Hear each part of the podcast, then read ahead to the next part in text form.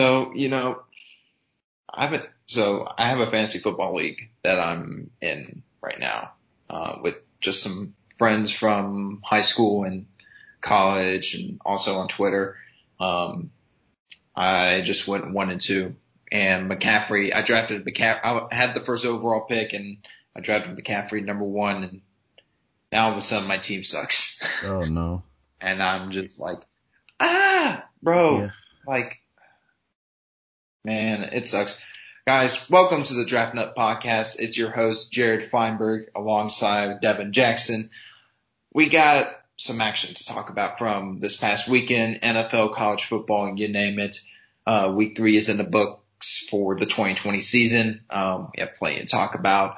Um, first off, I want to start off with a tweet I had sent out last night, um, or on Monday night during the Chiefs Ravens game.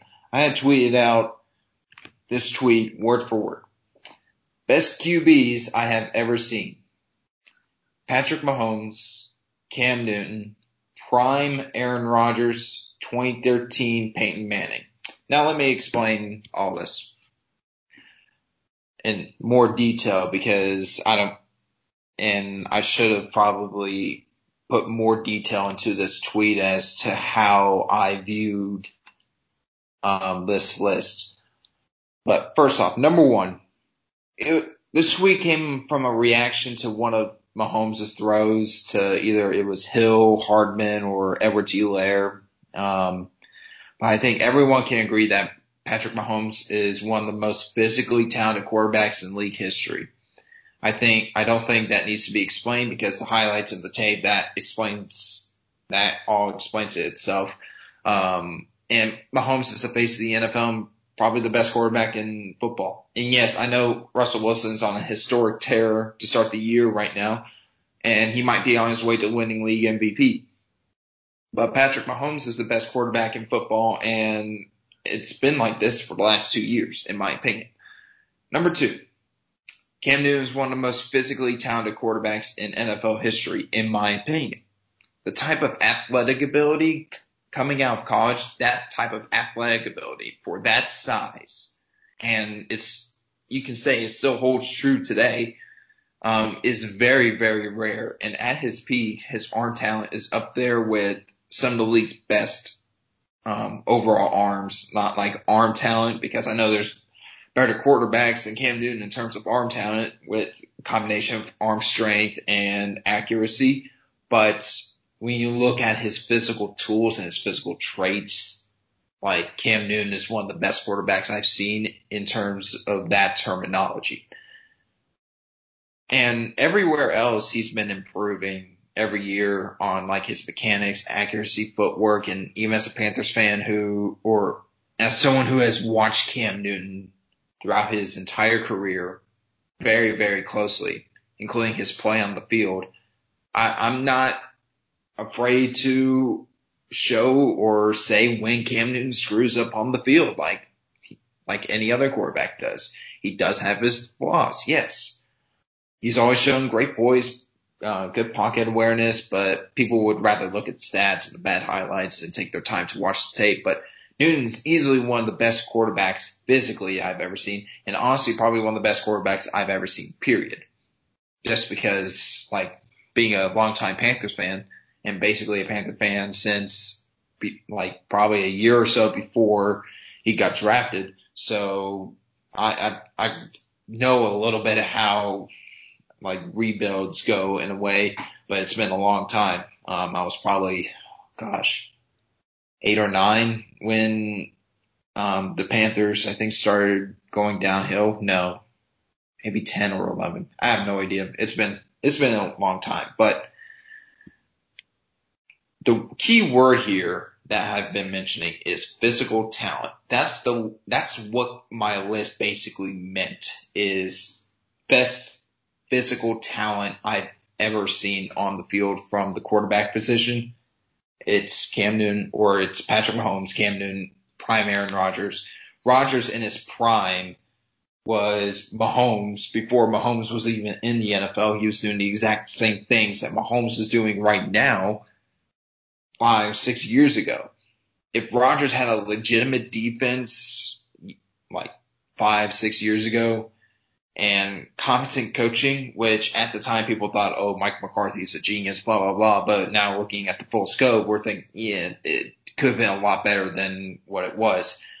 He'd have at least two to three, Rodgers would have had at least two three more rings right now, in my opinion. Like he, he's that talented.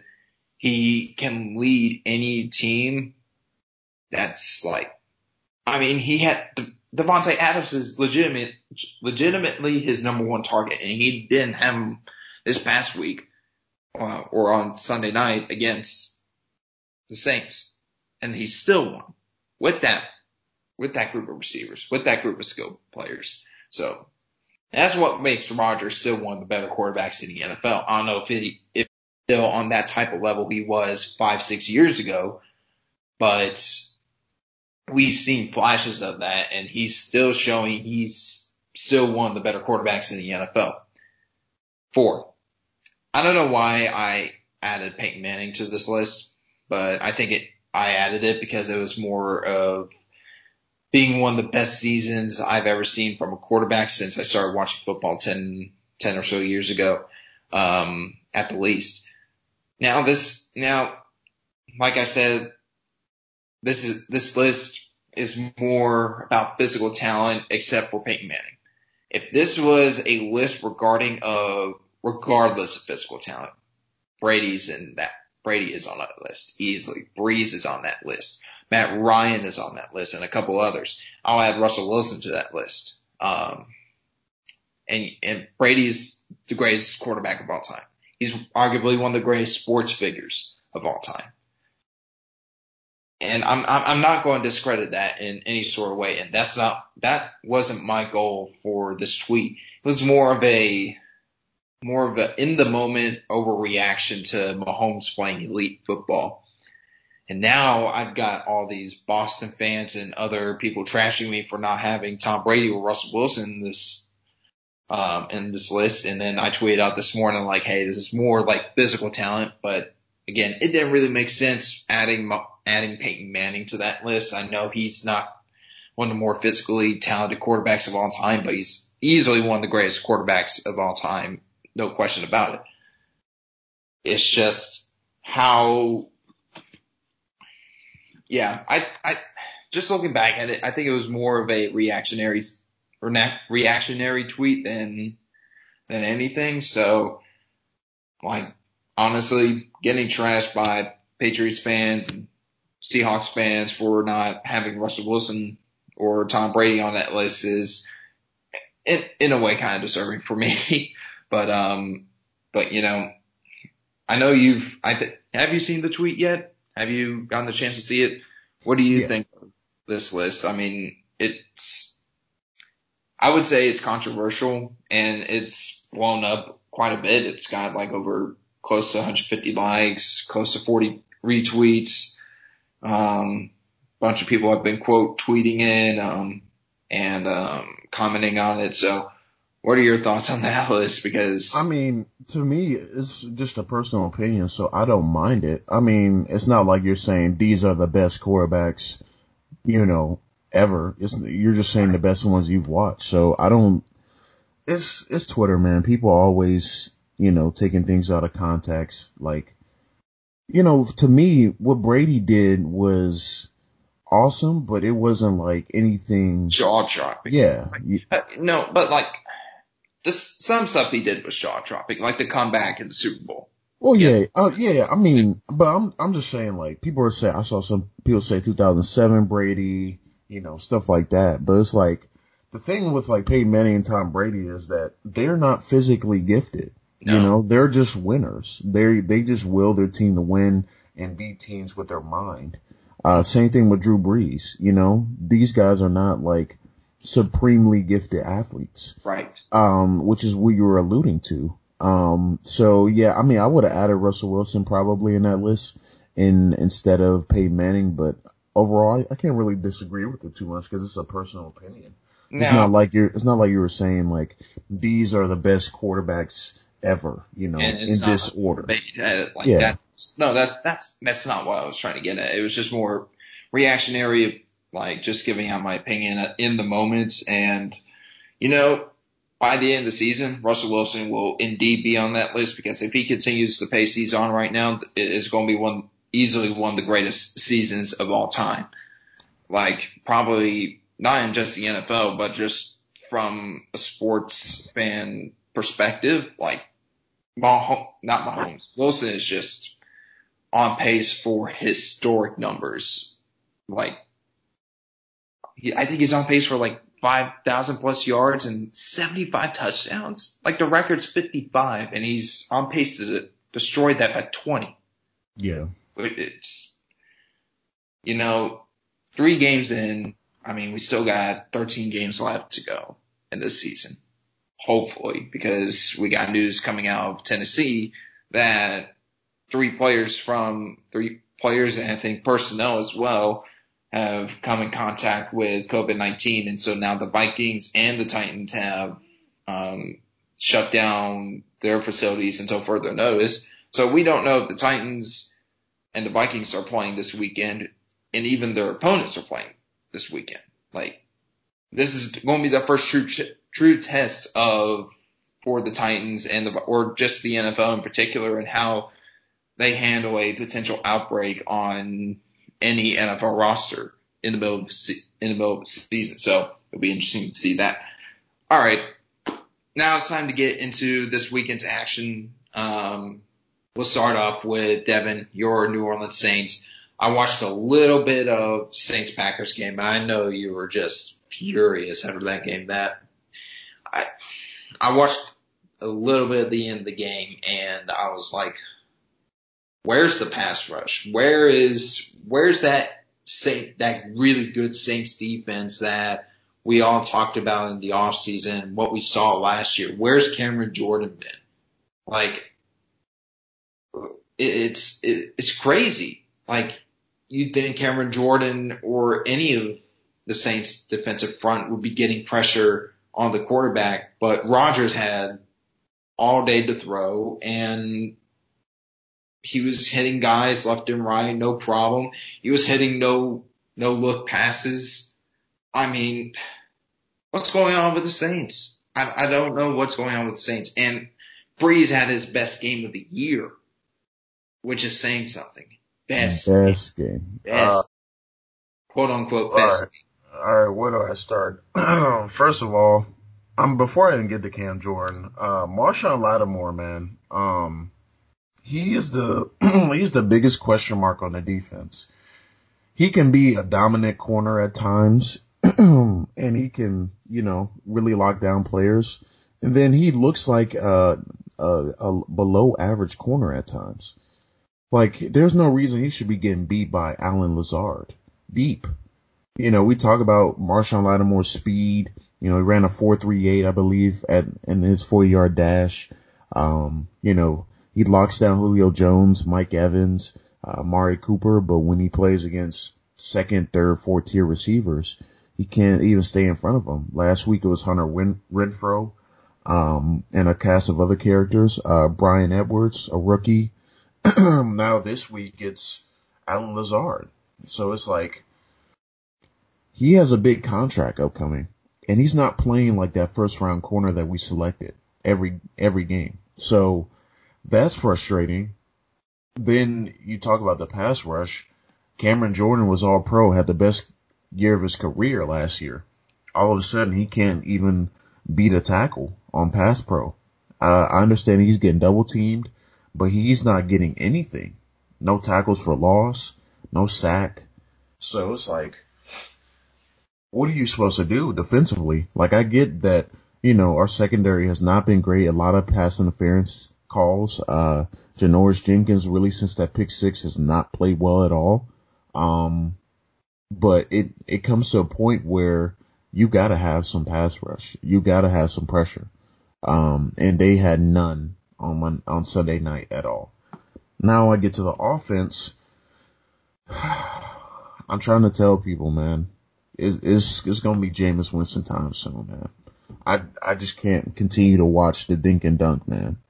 Alvin Kamara is the best running back in the NFL. I will, you know, Christian McCaffrey is up there as well, but man, Kamara is playing like the best running back in the NFL right now. I agree. I think Kamara right now, even with, even if McCaffrey is healthy, like Kamara's been the best running back in football this year, without question. It's just, I'm, it's, I'm, it's not, not, I'm not afraid to admit that either. Yeah, as a Panthers fan, like, yes, like any other year, I'd take McCaffrey, but right now, Kamara is just playing on a level I haven't seen since like his rookie year, since his sophomore year, essentially. Like he's playing, playing great, great football. And so, uh, basically, man, Drew Brees is not going to get it done for the Saints this year, man, because teams are going to dare him to throw the ball down the field. They're going to play cover zero. They're going to play, you know, single high safety. Uh, basically, he's going to have to make throws down the field. They're taking away, they're going to take away the underneath routes. So it's, it's time to hit those intermediate and somewhat long throws. And too many times on Sunday night, he was double clutching. You know, he was doubting himself. And really, there was only two drives where he really threw the ball down the field. One of them was at the two minute drill in the end of the second quarter. The second one was the last drive of the game, uh, when they were trying to, you know, obviously get within one score.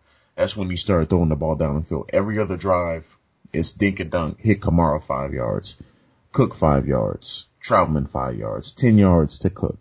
And it was just like, it's like, bro. And then you see the replays, you see Chris Collinsworth talking about, oh, he could have had Emmanuel Sanders on this deep post. He could have had Emmanuel Sanders here, here. It, it just got tiring, man. Um, I get that a lot of teams have quarterback situations where might not be the greatest, but man, at least they're throwing the ball down the field. You know, it, it's like we have too many weapons to be just throwing Alvin Kamara 13, 14, 15 times a game. Like he's a great receiving back, but he is not a receiver. You know, he is a running back. And I get using him in the passing game, but Brees, man, I, I just, I just can't, man. Like the Saints offense still looks fine on paper.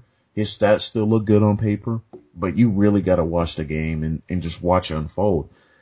Kamara's getting so many yards at the catch, you know, like it's going to boost anyone's passing yards. So at this point, Drew Brees is basically throwing for like 150, 200 yards and the rest is done by the receivers in, in the tight ends. And that's just not going to get it done, man. Sean Payton is one of the most prolific you know, play callers in, in the league. And I feel like his playbook is so limited right now. So many screens, so many short routes, so many quick hitters. It's just because, like because he knows Brees, he, he can't throw the ball downfield anymore. Yeah, the, the, like, the the loyalty to to Drew Brees right now is is I is understandable, but man, I get that he doesn't want to expose him, but sometimes you have to call those plays and you have to hit them. You know, you can't go through a whole season without a 30 plus 40 yard plus yard down the field completion. It has to happen at some point. So either A, he throws it down the field and it just comes out like ducks or B, he keeps doing what he's doing now and he gets benched. I mean, there's really no in between. This, the Saints team is too, too well built to, to be relying on Drew Brees to throw five and ten yard routes, man. We, the both of us have said in the, even in the off season, like when this team is on their A game, they're the team to be in the NFC and not in just the NFC, but in the NFL. And you're in a win now situation with the Saints. You're one and two in a win now year, that that's going to raise a lot of question marks. That's going to you're going to have a lot more questions than answers three weeks into the year. And apologies if you're hearing noise in the background. It's pouring down rain here in Asheville, North Carolina. So we're having fun in a monsoon. But anyways, it's quite amazing that you, you have quite a few, you have quite a few players who are in a contract year, who, who do need extensions. I don't know about Marshon Lattimore because he's been up and down this year. But Ryan Ramczyk, your right tackle, who's arguably one of the better right tackles in football, like you have to pay him at some point. And in my opinion, you should have paid him over Kamara easily. You give the player that gives you the most value and like over guys like running backs and linebackers and whatnot. You pay the offensive tackle first. Ramczyk should have a contract extension right now. He should be the starting right tackle for years to come for the Saints. But Saints are going to be the projected cap, if I remember correctly, it's like 80 million, negative 80 million, if I remember correctly from what I saw on uh, Sporadic uh, or Spotrac. It's the Saints have a lot of tough decisions to make next offseason because they're going to have to clear cap space at least to sign someone. But they're still signing guys, even though they're in the negative in cap space. And people are saying, oh, the cap space is the myth, blah, blah, blah, blah. I think it's more just fr- front loading a lot of the money. It's more like moving making it work where a lot of the money get is gotten towards the end of those extensions or contracts. It's I'm not sure really how it works. It's really interesting to know. It'd be really interesting to know how it works, but like I'm, I'm concerned about the Saints and I think they do need to start Jameis Winston. And I'm not saying in the next week or two. I'm saying this weekend they, they should start Drew Brees this weekend. Or not Drew Brees. They should start Jameis Winston this weekend. They, they need to start getting the ball downfield to their weapons. And Michael Tom, and Michael Thomas being out doesn't really help Drew Brees any, but it's not going to matter either way if he's not able to push the ball downfield. Yeah, that's that's that's what I was gonna say too. Like people were saying maybe he's missing his best weapon, but uh, he was just gonna throw the the short routes to him anyway. So it's like, right? It, it's the, we still would have been saying seeing the same thing. All things would happen is Michael Thomas would have got some YAC and made his stats look better, man. So. Like at this point, man, no one can convince me that Brees is the answer at all this year. He's going to get benched at some point. He's going to get taken out at some point because he should be benched this weekend. I don't think it's going to happen this weekend. Uh, I would not be opposed to it, but I mean, honestly, it's going to happen in soon. I I just can't imagine this team going up against the Chiefs towards the end of the season because they do play the Chiefs, and Drew Brees is throwing five ten yard dink and dunks, and Mahomes is throwing bombs. like it, it's, it's it's it's frustrating, man. Nah, it's just frustrating. It's crazy to see the Saints have the same record right now as the Carolina Panthers, a team that we, the both of us saw as a potential top five pick, a team that could be picking in the top five um, after the season. And you're looking at the Saints right now, you're looking at all this talent and you're like, you're looking at, at this talent or this team on paper and you're like, how this, how can this team not go to the Super Bowl? How can they not? This is a team built to win the Super Bowl when healthy. When when this team is on their A game, like like I said a moment ago, this team can win the Super Bowl. But they're not going to win the Super Bowl with Drew Brees. They're not going to win this. Uh, well, they're not going to win games in the regular season with Drew Brees. I think they have a better shot with Jameis Winston right now if they want to get the ball pushed downfield, um, and have better chance of improving the record right now with Winston than Brees. But when it comes playoff time, you may need Brees. But if it comes down to it and and Brees' arm, like we've seen, is shot, and if they start him in the playoff game, if they make the playoffs, like, and like first drive, you can tell his arm is just shot. He can't, he can't go at it anymore. Like they can't really get get him the ball downfield anymore. They're going to have to put Winston back in and, you know, it could end up being like a Nick Foles situation.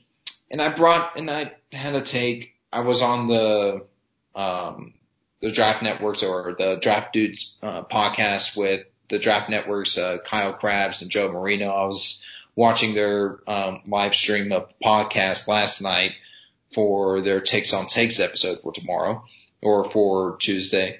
And I had to take that Jameis Winston will take over for the New Orleans Saints at some point this season and go on to win the Super Bowl as their starting quarterback over Drew Brees.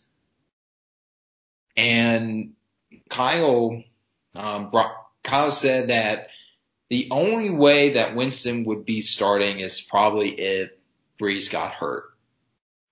And I'm like, okay, that, that's fair because if, if they're committed with Brees for however long they need to be committed to him this year, they'll go with Brees until if he got for, God forsake he gets hurt. But I don't know, man. It, they have to start Winston. That, that's the final line for me. I, you, if you want to have those explosive plays, if you want to have any sort of creativity on offense outside of Alvin Kamara, you have to start Jameis Winston and I just want, going downfield. I just want Kamara for the playoffs, man. Uh, yes. and the way he's going right now, he's not going to make it there. No, they're they're giving him too many touches. He's taking too many hits. It's Saints have a lot of things to answer um, this weekend. Um, and they who they play this weekend? The Lions. Lions are coming off a win over the Cardinals, um, and the Lions defense picked off Kyler Murray three times. One of those picks was from Jeff Okudah. Congrats to him having a big game week three. And, you know, if the Saints end up losing to the Lions, we, like that's, that's the moment where you gotta start Winston, no matter what. They're, they're probably to start Brees this weekend, but in my opinion, they should start Winston. If Brees ends up struggling again this weekend, even though he puts up um, good numbers, quote unquote good numbers. Like, I don't know, man. If they go one and three, we got problems. The Saints have problems. And people will be questioning, oh, are the Saints really a playoff team? Even though they have all this talent? Yeah. It's, it's going to be really interesting to see. All right, we got to move on. I want to talk about Panthers Chargers. Panthers getting their first win of the season over the Los Angeles Chargers. I didn't think it was going to happen. I told you this last week. I was like, you know, I don't think the Panthers are going to win anytime soon. I think they're going to start 0 12. And now I'm looking back, I'm like, eh, eh, that that that wasn't me. That's it. That that that wasn't me. That wasn't me. It was someone that it was an imposter. It wasn't me that said that. But jokes aside, I was really impressed with the Panthers against the Chargers this weekend. It was good to see them finally win a game. They haven't won a game in 10 straight. Um, they haven't won a game in over a year or almost a year since November 4th. That was their last win. And I'm like, wow. It's been 10, it's been over a year since they've won a game. That's crazy. But they got the win against Chargers. And I was, the one player, a couple players I was impressed with. Taylor Moton shut down Joey Bosa. When Joey Bosa lined up um, against Taylor Moton, Taylor Moton shut him down. And Marty Hurney, if you happen to listen to this, I doubt you will, but please hear from me and hear from all Panther fans or any football people that know who Taylor Moton is and how well he is or how good he is extend him to a big contract, please. He is one of the good offensive tackles, one of the good offensive linemen the Panthers have had since probably Jordan Gross or prime Ryan Kalil or well, Trai Turner was probably the best offensive lineman they've had in the last few years, but Taylor Moton's one of the only good things going for Carolina right now. He's arguably their best player. Like, it's, it's outrageous he hasn't had a contract extension. Hurney's like, oh, we need to focus on the season, blah, blah, blah. We have a, when you have one of the brighter young tackles in the NFL and he's in a contract year and he's up for an extension, not, and he wasn't drafted in the first round. He was drafted, I think, like the third round, fourth round. He doesn't have fifth year option. You extend that some bitch. Extend him. Extend him, please. I don't want to deal with offensive line crap, bad offensive line play for the next several years. If the Panthers end up drafting a quarterback in the top five this year or in the 2021 draft, I don't want to deal with that as a Panthers fan. I'm sick of it. Sick of it. Sorry. But I will move on to the Panthers defense. Brian Burns had a great game, showing off that he is on his way to becoming a very feared pass rusher in not only the NFC South, but in the NFC in general. Hell, maybe in the entire NFL. He was getting pressure on the quarterback all day long. Um, like he was showing off that bend, that explosiveness, that athleticism, the speed off the edge, the counters, the the hand movement or the hand usage. Like he was showing everything that made me fall in love with him as a draft prospect coming into the season. I think he was a top five prospect on my board in the 2019 draft. And the fact he fell to Carolina to 16th overall that year is very laughable. Like, that in my, on my board, that was a top five talent who tied for my number one edge, uh, edge rusher in that draft class with Nick Bosa. Yes, he was my, he was for number one edge that draft class with Nick Bosa on my board. Quinnen Williams ended up being number one. I hate he's stuck with the Jets, but we'll talk about that in a minute. Panthers defense played well. Jeremy Chinn looked, he looked good. I mean, he was explosive playing all over the field. Like, and I was like, you know, they could have also had Isaiah Simmons too. If you think about it, they could have taken Isaiah Simmons at seven and Jeremy Chinn in the second round if they went Simmons, a defensive tackle in round two, then trading back into the third, back into the second round for Jeremy Chinn. They could have had one of the more versatile defenses in the league. Simmons is not being used right in Arizona. And that sucks. I'm like, like I was thinking, like when he got, when he initially got drafted to Arizona, I'm like, oh, this could be, this could go well if he's used right. He hasn't been used right. He, you gotta play him everywhere. You gotta play him in, the, you gotta play him at nickel. You gotta play him off the edge sometimes. You got to play him in the box. You got to play him deep um, at free safety or strong safety, man to man against tight ends and running backs. You've got to do that. He has got ungodly athleticism for his position. It's sad he's not showing that potential of him being a great player, great versatile piece, chess piece on defense with Arizona. So, you know, I mean, I'm happy with Brian Burns, or not Brian Burns, uh, Derrick Brown. Derrick Brown had a great game. Um, and he, I think he leads the league in tackle for losses, which came to my surprise, um, yesterday. And I was like, oh, wow, Brown's actually really playing well. And I was watching the tape against the, the Chargers last night and I was like, he had a good game. He set the tone for Panthers defense early on when he had that stack and shed for tackle for loss against Austin Ekeler on that first drive. And as soon as that happened, I was like, after watching that play on tape, I was like, yeah, that's what set the tone for the year or for the game. Panthers had their best game on defense in quite some time. Probably one, this was probably one of their better games on defense in maybe two years. Like it was that good. Donte Jackson looked good. Russ, Rasul Douglas looked good. Pass rush looked really good.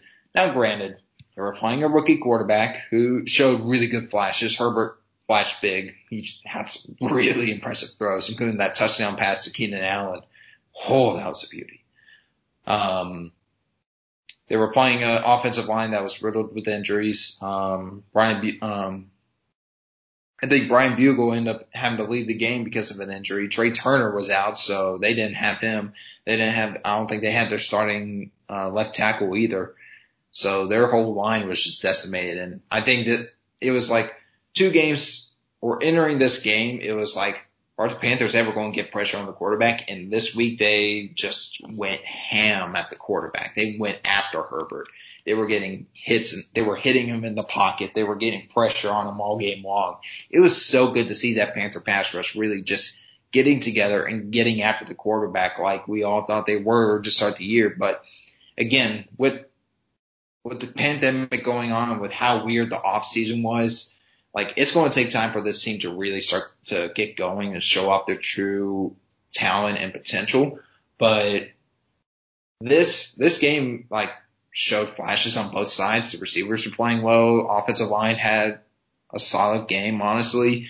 Um, they had to rotate their left tackles with Greg Little and uh, Trent Scott, and Trent Scott had more reps than Greg Little. Greg Little, I I don't know what to think of him. I'm ashamed that the Panthers traded up for him now because like he's not getting enough playing time. He was the starter. He was the projected starter and he did start, but he only, he didn't play. Trent Scott outplayed him in reps and snap counts. Like that, I'm like, mm, really? If you need to play the tackle that you traded up for two years ago in the Brian Burns draft, you gotta, you gotta play him more, especially with Russell Okung out. Like, if you are hoping Greg Little can become your future at left tackle, you play him every snap.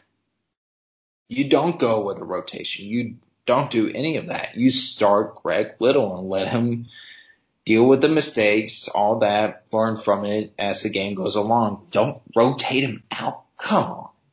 I, I, I don't understand it. But, um, you know, Panthers had red zone issues throughout the game. Um, I mean, they were kicking field goals all game long. And, you know, I, I was just like, that's one of the things that needs to be improved on is right or, um, the red zone offense has to be better next week against Arizona. And speaking of that, they're playing Arizona. So that's, that's like, that's going to be a big game for not only the Cardinals, but or not only for the Panthers, but for the Cardinals too. So I'm, I'm, I'm really interested to see if Joe Brady can really just get into the offense and be like, Hey, we need to get better in the red zone. Teddy, you got to make some throws in the red zone. I don't care if you, you throw an interception, at least you're taking a shot in the red zone. Like Bridgewater was too conservative whenever they got into the red zone. Like they didn't score like they should have.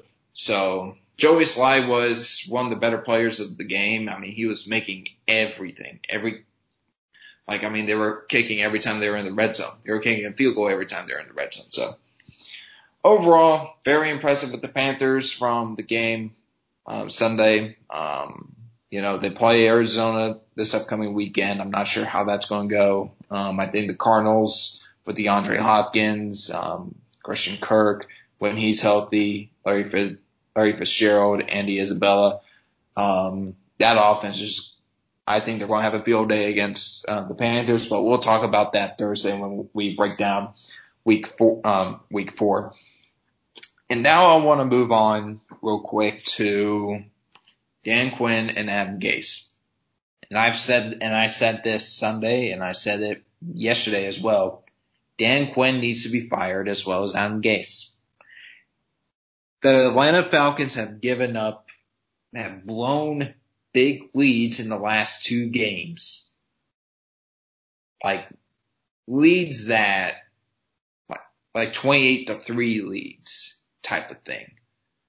Like it, the amount of time, like the amount of leads they are blowing at this rate is astounding and it's very concerning.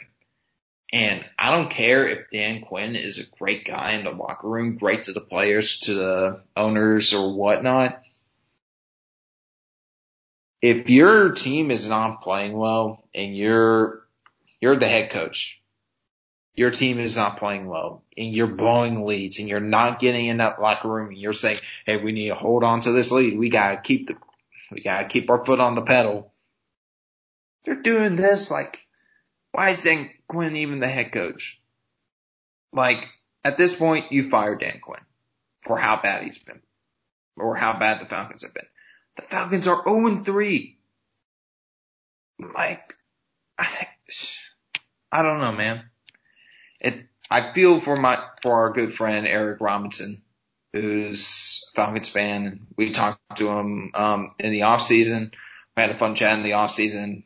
You know, this Falcons team, like they, they, they were one of the teams that could have been like a wild card seventh or sixth seed in the NFC. And right now, I don't think they even make the playoffs. Like it's that bad. It, it sucks. It sucks to see the Falcons not playing well. And if the Falcons lose again this upcoming weekend, Dan Quinn's gone. Dan Quinn's gone. He's gotta be. And then Adam Gase, he should have been fired last offseason, but no. Christopher Johnson was like, oh, he's such a great offensive mind. We'll be fine. He was only good because he was coaching Peyton Manning. Shut the hell up. Please. Come on, man. I mean, when you look at how the Dolphins or how former Dolphin players are doing now that they are being coached by Adam Gase, they are having great success. DeVante Parker's doing well. Brian Tannehill's the starting quarterback and doing well in Tennessee. And then you look at the Jets. You got a talented quarterback in Sam Darnold. You got Le'Veon Bell in the backfield when he's healthy. Got Jamison Crowder, who's a really solid receiver. Um, and then you got that back, you got that defense. I mean, there's not, you got Quinnen Williams on defense, who's really, really talented. And I'm like, you have all this talent that you can really build around. Like Mekhi Becton, I think he's been easily one of the only bright spots on the Jets team throughout the season. Like he has been playing very, very well. He's made the offensive line for the Jets look good. So it's good to see Mekhi Becton really showing off his potential, really showing off like, hey, I can be a really good offensive tackle in this league. But man, like I'm telling you, if the Jets lose this weekend, or not this weekend, they lose Thursday night to the Broncos, and Brett Rypien could be starting. Let's go. He could be. I'm hoping he is. If he is, Draft Twitter is going to go crazy. We're going to have a lot of fun Thursday night. But if the Jets lose Thursday night, which I think they will, Adam Gase will be fired. Gregg Williams will become the interim head coach. And guess what? The Jets are going to be like, oh, we actually have solid talent. We have some guys that can actually help make an impact in the game. Like Sam Darnold, he can be good. Le'Veon Bell, when he's healthy, he can be a threat for us. Jamison Crowder can be a really solid weapon for us. Denzel Mims, we get him more weapons or we get him more reps, he can be a good playmaker for us. Quinnen Williams can be a game wrecker on defense. Like, you look at the team, they have young talent to build around. As soon as Adam Gase is gone, I guarantee you players on the Jets will start playing better, playing much, much better. Darnold will somehow pop out of his funk he's been in the last couple years and he's going to go off probably. I'm hoping and show that, hey, and somehow lead the Jets to not have the number one pick and be like, hey, I'm here to stay as the starting quarterback for the foreseeable future. You give give me that fifth year option. I'll prove you next year with a really good, solid head coach um, next year. And honestly, I'll say this right now: Gregg Williams should have been the head coach of the Cleveland Browns last year, not Freddie Kitchens. Just my opinion, by the way. You can say what you want about that, but anyways, we got Chiefs Ravens to talk about here real quick. Um, Patrick Mahomes was just wow. Showing, I mean, being as spectacular as ever, just making insane throws, like, uh, it, you, I, I don't know what to say anymore. I'm speechless just watching the Chiefs offense now. And now, and Lamar Jackson, he didn't have a great game last, last night, uh, on Monday night. Um, I mean, and it was like you were expecting more of a shootout, and it, the game got really interesting when it was 27 to 20 in the fourth quarter, and we are like, oh, it's going to be a good game. This could end up being a good game. And then the Chiefs, of course, I think they scored on that next drive, and it was like, forget it. Yeah. So the Chiefs, they played well all game. Harrison Butker, I don't know what the hell was going on with him last night. He, he just looked he was not making field goals. He wasn't making yeah. extra points. I'm like, you're one of the best kickers in the NFL and you're doing this. Yeah, I mean, the same thing happened to, um, what's his name? Uh, the Tennessee kicker now. Uh, Stephen Gostkowski. Yeah, yeah, that's what happened to him, but he, he, you know, he's recovered from that. Yeah. Uh, but yeah, I mean, the, the game was, you know, it, it definitely didn't live up to expectations. Like you said, we thought it was going to be a shootout. You know, the Chiefs Rams a couple of seasons ago. Um, but you know, you gotta give credit to the Chiefs defense. They've been much improved. Um, you know, those young corners are really playing well. L'Jarius Sneed and, and some of those other guys have really played well for that back end of that defense. That was their biggest question mark. And they seemingly gotten better since last year. You know, compared to last year, they give up a ton of points and just outscore the other team. Now they're beating teams with their defense. You know, rely on their defense to make stops. So you know, you got to give credit to their their front office for making those moves and bringing in players that you know fit their scheme. Um, and and they were able to get massive stops last night and really over the course of the season. Um, they've you know for, through the first three games, you know they've you know held the Texans to as many points as they had. You know, Chargers obviously played with Herbert, but uh, you know they only held them what to nine points or something like that, sixteen points, something like that. Um, and then, you know, last night only held the Ravens offense to 20 after they were destroying everyone first couple weeks, you know, destroyed the Browns and then Texans. So you gotta give credit to the Chiefs defense. You know, obviously Mahomes is, you know, making spectacular throws, but the defense really needs to be praised. Yeah, the Chiefs defense has been very, very impressive, um, especially last night. And I think they're continuing their play from the end of the regular season last year, and they're just like, we're not as bad of a defense as people are saying we are. The Chiefs have a really solid defense. And you combine that with a elite offense like the Chiefs have, I think the Chiefs are going to be back at the Super Bowl. Unless, I mean, the Ravens, they end up beating the Ravens again. And I think I think the next time the Ravens play the Chiefs, I think the Ravens will beat them. But I mean, last night didn't really show that because I mean the Chiefs are just they just seem better than everyone else. They do, and it's just really it's really fun to see Mahomes and that offense like just creativity that we saw last night, especially in the red zone. Like that was fun fun, fun, fun game. Like so many things like teams can learn off of like creative offensive line, offensive minds. Like it, it was really good to see just creative offensive mind play. Um, great quarterback play um, from Patrick Mahomes, of course, showing off he's still the best quarterback in the NFL. Um, I mean, there could be an argument about Wilson right now being the best quarterback in the NFL, of course, because he's on the tear. And speaking of Russell Wilson, man, like I'm I've never seen a start like this for any NFL quarterback since I started watching 10 years 10 10 or so years ago. Like this is this is a historic start to the year for any quarterback in NFL history. I, I tweeted this last night, I think, um, that we need a Mahomes Wilson Super Bowl we need to see these two teams, or we need to see these two quarterbacks going head to head in Super Bowl in the Super Bowl this year in Tampa Bay.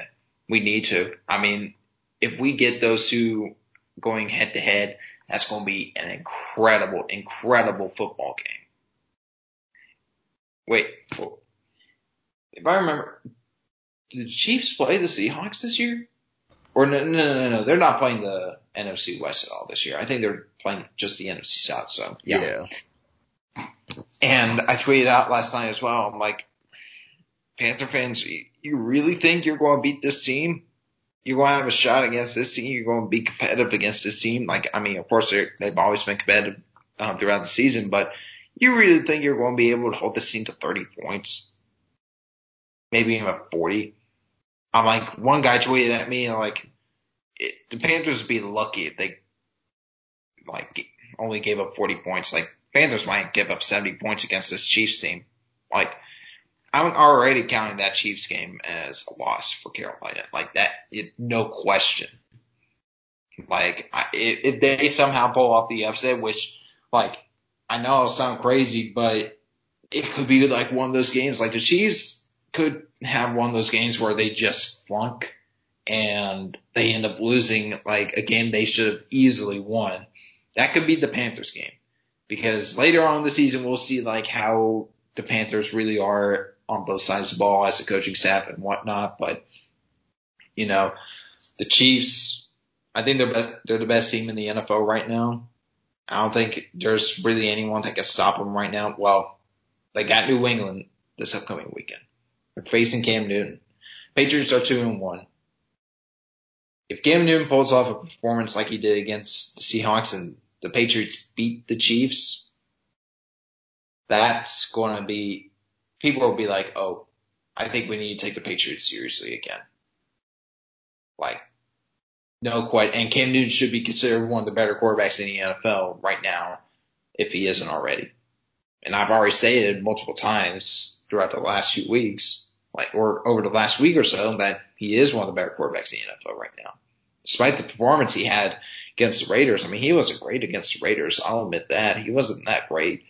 I mean, he, he showed some really good plays on the ground. Um, he had a late run, late in the fourth, I think, or sometime in the fourth quarter where he is able to bed a sack, um, got 13, 14 yards on the ground and just hyped as hell after, after the run. I was like, we're seeing this game this year. You may as well forget it.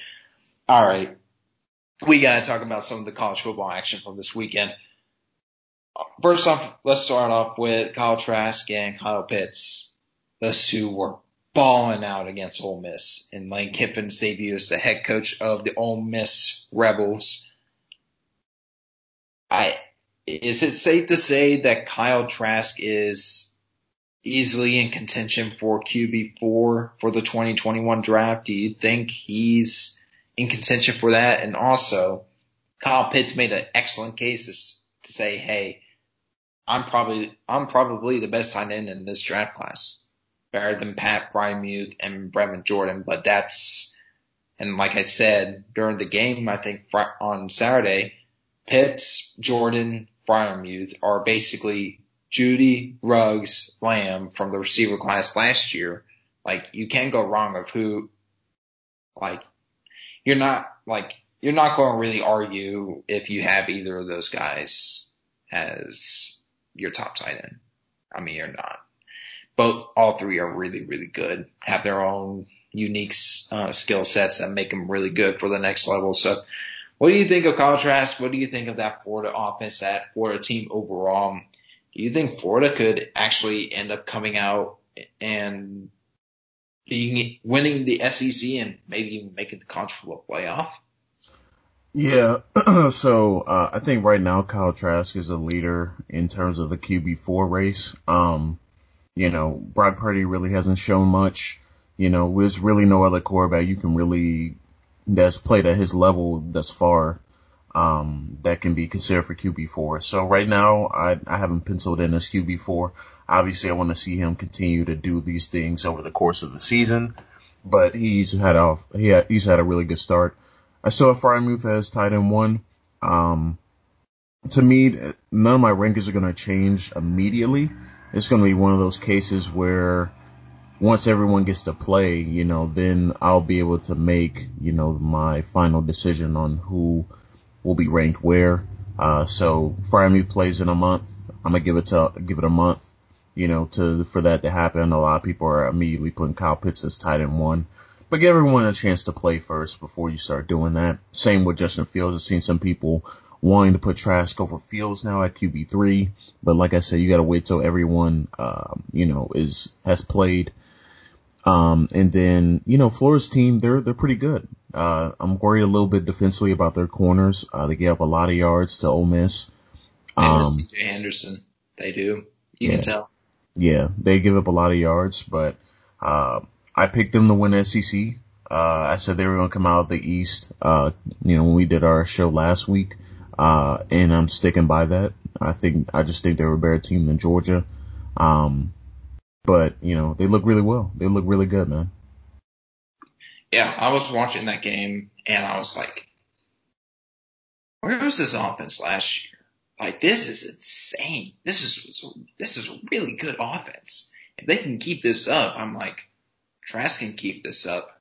Oh, he might end up making an argument for QB3 or QB2. Like, he's, he looked good. He looked good throwing down the field sending guys in strides. He was accurate. He was making plays on the move. And I think that's where he, he plays well is when he's moving off platform and he's making plays on the move. Like he's just that type of guy. And Kyle Pitts, my goodness, I, I think in college football right now, I think it might be an overreaction, but I think Kyle Pitts is probably the best tight end in football or nine or in college football. Like a monster performance. He had a he had as many touchdowns as any other tight end in college football would have for their entire career. He had four touchdowns against Ole Miss. Four touchdown catches. He had like eight receptions for 140 something yards, something like that. And I'm like, jeez, dude. And he was just breaking away from defenders, um, deep in the secondary. I was like, jeez, this is, this is Noah Fant 2.0. This is, this is Noah Fant or Evan Engram. Like, this is, and he's, he looked a lot better as a blocker, um, Sunday against Ole Miss than he did last year at all. Like he looked good as a um, blocker, which was an area of improvement that he needed to have, and he looked good in that area. So if Pitts continues to play like this, I think he ends up being the unquestioned um, tight end number one. But we just have to see what Brevin Jordan continues to do. And Jordan's had a great year so far. Um, and then we have to see what Pat Freiermuth does um, during the eight game season, the eight game Big Ten season. So it'll be interesting to see what the tight end two and QB4 race would look like. Um, another thing I want to talk about is Jaylen Waddle and Dylan Moses. They really, both of them showed out, um, after or during the game where Alabama destroyed Missouri. Um, Jaylen Waddle showing off that very insane explosiveness. Um, he looked improved. He looked a lot improved as a route runner. Um, ball skills were still really, really good. And I mean, I'm like, and he looked good in an expanded role, like we all said he was going to be. Like he looked like the player we're we're expecting to maybe challenge for the receiver one spot in this 2021 draft class. So it was really encouraging to see Waddle playing well in an expanded role um, on this team, really showing off his talent. Dylan Moses, it was so good to see him back on the field after missing all last season. Um, we never thought we'd even see Dylan Moses on the field at all this year because of the pandemic, but Dylan Moses came in on the field. I mean, he looked elite. He was just flying over the field. He was making plays sideline to sideline in the backfield, deep down or in coverage. I mean, he, he looked like one of the better defensive players in the entire country. And like, I can't get the image out of my head of like, I know I said, um, like a few episodes ago or like maybe a month or month back or so when we were talking about Micah Parsons. I, I I said Micah Parsons was probably Kuechly 2.0 if he can get his eye discipline better or get his eye discipline fixed or whatnot. but Dylan Moses, I, he's probably one of the closer things I've seen to Kuechly than anyone else. Um, but I mean, that's probably just an overreaction, but Moses was incredible. He's showing up why he's probably one of the better, or he's probably the best defensive player in the entire draft class. So it was really good to see Jaylen Waddle and Dylan Moses play well. Yeah, yeah, they played really well um, on Saturday. Uh, you know, it was expected that they were going to play well, and they dispatched Missouri very quickly. Uh, you know, Waddle made a, a, terrific catch in traffic down the field uh, earlier in the game, and you know Moses continued to make play after play. Um, so it was really impressive um, to, to to see them, you know, play well. Uh, you know, some some other you know prospects over the weekend that you know kind of caught my eye as well. Um, you know, Auburn, Seth Williams, he had a phenomenal game against Kentucky. Uh, route running still needs a little bit improved, but yeah, he, he'll go over really the top of. Awesome dudes. All game long. I was like, oh.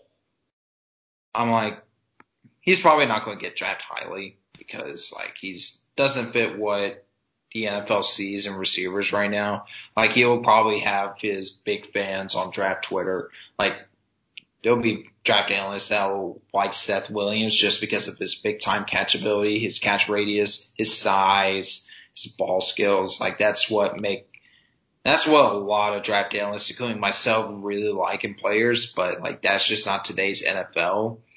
Um, when you're talking about just what you're looking for in today's receivers, but yeah, some other prospects I noticed as well, like you were saying, Seth Williams, um, Anthony Schwartz, um, looked good.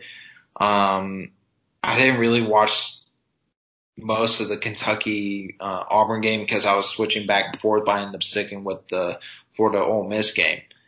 Um, it was really, really like the Florida game. The Florida Ole Miss game was really interesting, but um, like you said, Seth Williams looked good. Um, and I know you had a couple other prospects you wanted to mention.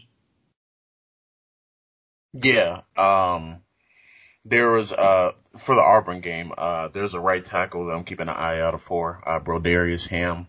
Uh, this is his first season starring as a rising junior, uh, but he has a really great story and, you know, Gus Malzahn said he's one of the better offensive linemen that have come through the program. Uh, so that's what, you know, really intrigued me about him. He had a solid game against Kentucky, uh, was moving people, uh, looked really good in pass pro. Uh, you know, he looks, you know, his footwork is still, um, you know, needs some work, you know, but obviously that's going to come with reps. But he, he looks good, and I think he's someone that could be a riser. Um, you know, there was uh, obviously Austin Watkins from last Thursday night.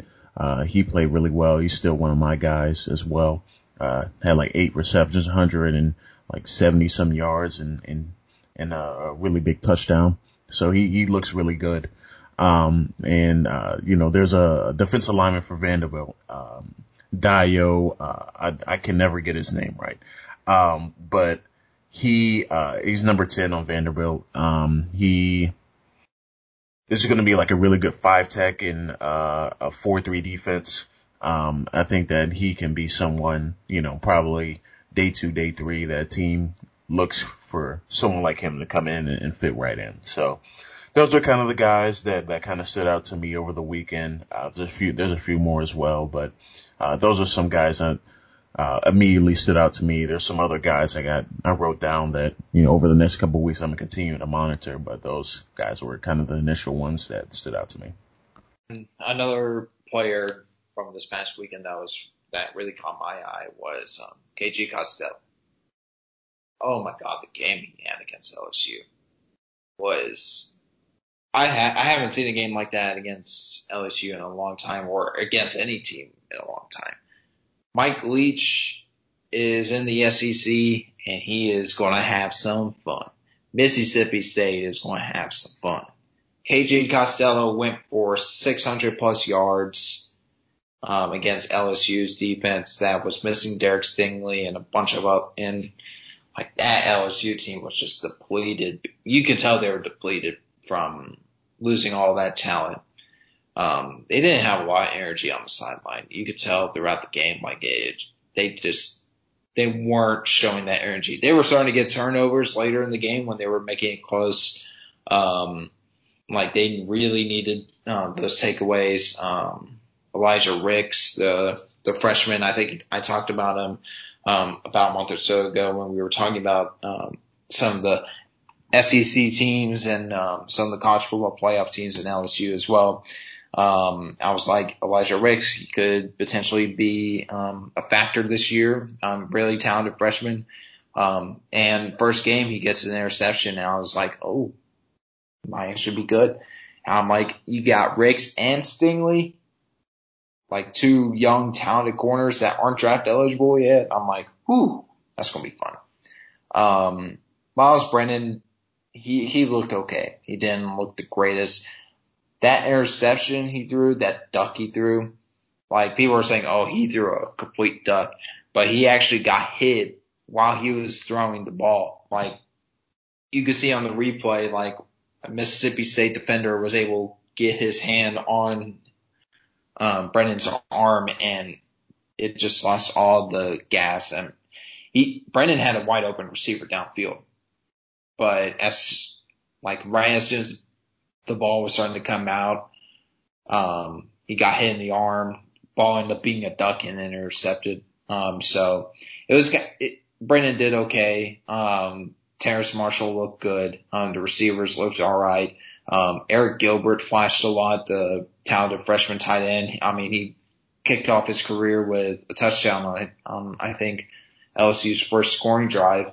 So it was good to see some of the young talent of LSU really getting their um, reps in and really showing off their potential. But I, I don't think LSU is going to be that great this year. I mean, they're probably going to win. I don't know, seven, six, seven games probably, but I, I don't think they're going to be that great at all this year. Um, I think it's going to be one of those down years. It's like let the talent really develop, and then next year you get um, players back from opt out or um, the talent that you've seen grown throughout this year will finally start showing up. And I think LSU will be back to being a championship contender next year, but right now it doesn't look like they're going to be any any good in terms of like being a championship contender in the SEC or in the national conversation. So um, LSU not looking great. Mississippi State could be the surprise team in college football this year, especially with Mike Leach, KJ Costello going out for 600 yards. Saw a take last night where I'm watching that draft dude's live stream. Like, can KJ Costello break the single season record for passing yards in a 10 game regular season for, um, for Mississippi State? I'm like, nah, that's not going to happen. That, you have 10 games to do that. That's going to be really, really tough, especially what Burrow did last year. I mean, Burrow was throwing, was going nuts last year. So I don't expect the passing record to be broken anytime soon, but Costello, he could get close if he continues the pace that he's at right now. I mean, start your SEC career with a 600 yard passing game. I'm like, that's, that's insane. That is yeah. insane. Yeah, he probably won't catch it though, just because of the limited amount of games they have this year. Uh, but yeah, he, he looked good, man. Uh, you know, it, it's gonna be interesting to see if he can keep up that high level of play throughout the season. Kylin Hill looked good. Um, they have a talented group of wide receivers too. I'm really, yeah, I really like Osiris Mitchell. He, he might be someone that, uh, by the season's end, we talk a little bit more about, uh, you know, really lengthy, uh, has some speed to him, so uh, he he looked really good. I saw he was like six five two ten. Is that yep. right? Yep. You're not supposed to move like that at that type of size. That's that's just nuts. That's nuts. I and Carter and Carter Donick, uh, the draft net, uh, the draft that the draft network tweeted that out. I was like, six five two ten. He's moving like that, and I was like looking watching the game. I'm like, oh my god, moving like that, six five two ten. I don't know if that's really his height or his size, but you know, if he's moving like that, if that's his legitimate size, oh my goodness, like he could really become a riser in this draft class. Another game I want to talk, or one more game I want to talk about is um, Miami FSU game. Um, Miami just dominated Florida State. I mean, we were expecting this to maybe even be a close game. Miami had it in the bag from the get go. Like they were just dominant on both sides of the ball. Florida State just did not look good at all. They Yeah. don't look like a good program. They just didn't want to play, man. Um, and I really think it comes down to the players that are there now. They're so used to losing that a lot of them just want to get out. Uh, you know, the Marvin Wilsons of the world, Sante Samuel, uh, you know, Tamorrion Terry, a lot of those prospects that we like, I think they just want to get out of there at this point. Um, so it's, it's really not going to change for Florida State till they get that next cr- crop of players in. And I think that's when they get that fresh mindset. Uh, but right now they, they just have a lot of negative energy around that program. So I think that at this point the season's going to be a wash again. You know, people Yeah. might be calling for, uh, you know, the, the job of, um, what's his name? Mike Um, yeah, yeah, they're, they're going to be calling for his job, but, you know, at this point, I think, you know, it just really comes down to the players because, you know, he's been successful everywhere else he's been. So I don't expect that to continue, you know, at a program like Florida State. So I just think that they got to release that negative energy of those guys in the locker room and really change their mindset. Miami's offense looks nothing like it has in the last few years. Like they look explosive. D'Eriq King, like just really, like he's come in here and has looked like a Heisman contender from the get go. I mean, he's playing very good football. Could be a sleeper for the upcoming draft class if he decides to declare. Brevin Jordan, um, is, ha, he's been his best target or his top target. Um, and it's good to see Jordan really showing off in the passing game, um, a lot more, um, showing off in pass protection and as a run blocker. They're, they're running the ball well. Defense is looking good. Jaelan Phillips, Quincy Roche really coming off the edge, playing well. Um, you know, Miami, they're now ranked in the top 10. And two weeks from now, they play Clemson on the road at Clemson That's going to be a good one. That that needs to be a Saturday night Saturday night game. I, I, I, I think it definitely will be. There's no doubt in my mind. It, it's going to be a college game day. Like we're going to have to go. College game day is going to have to go to Clemson and do their show there. Like it's going to be that big a, big of a game. Next week we got, or this upcoming weekend we got our first top our first top ten matchup between Auburn and Georgia. So that could be end up end up being a good game. But I think the best game of the year um, will be, or well, I think Alabama and Georgia are playing in a couple weeks too. So um, you got Miami, Clemson, um, Alabama, Georgia going head to head here in a couple weeks. Like got some interesting matchups going on over the, over these next couple weeks. But um, if Miami is, I think Miami might be legit, and if they make it a close game with Clemson but still lose, I think Miami should still be considered one of the better teams in college football right now It's in the top 10. Like th- this is a really good football team overall. And I don't think we all even see, we didn't see this coming. Like we saw, we were thinking, oh, maybe they could really do something, but they have that new offensive coordinator. Um, and he's really turned things around. I'm, t- I'm like, you see, you get a good quarterback. If you get a good quarterback with a good offensive coordinator or play caller that is creative um, on offense, and you have talent on defense that can really play well, you're going to have a really solid year. You're going to have a good year. And I think that's what's happening with Miami. They're finally showing, they're finally letting their weapons and their talent on offense loose. They're playing their athletes more and more. Um, they're playing their athletes against their their opponents' athletes like they're doing. It, it kind of reminds me of what LSU was doing early on in the year. I mean, not not to like the historic extent that they had last year, but Miami just looks like a good football team. And so, and and if they beat Clemson in two weeks on the road, you got to put them in the top five. You got to put them in the top three in the year 2020 when we when nothing when when something crazy doesn't seem crazy miami beating clemson shouldn't be considered crazy even though it does sound crazy you know? And thinking miami could potentially make a push for the playoffs. Maybe even the national championship. We're in that type of conversation right now. Like that's crazy man I'm excited to see what Miami. I think Miami's on a bye this week, so we're not going to be able to see them play until um, they play Clemson. But you know, I'm excited for that matchup. Um, I'm excited for Auburn, Georgia this upcoming weekend, which we'll break down uh, this Thursday, Friday. So I'm excited for that. Guys, thank you so much for listening to the Drafting Up podcast today. We'll see you guys later. Peace.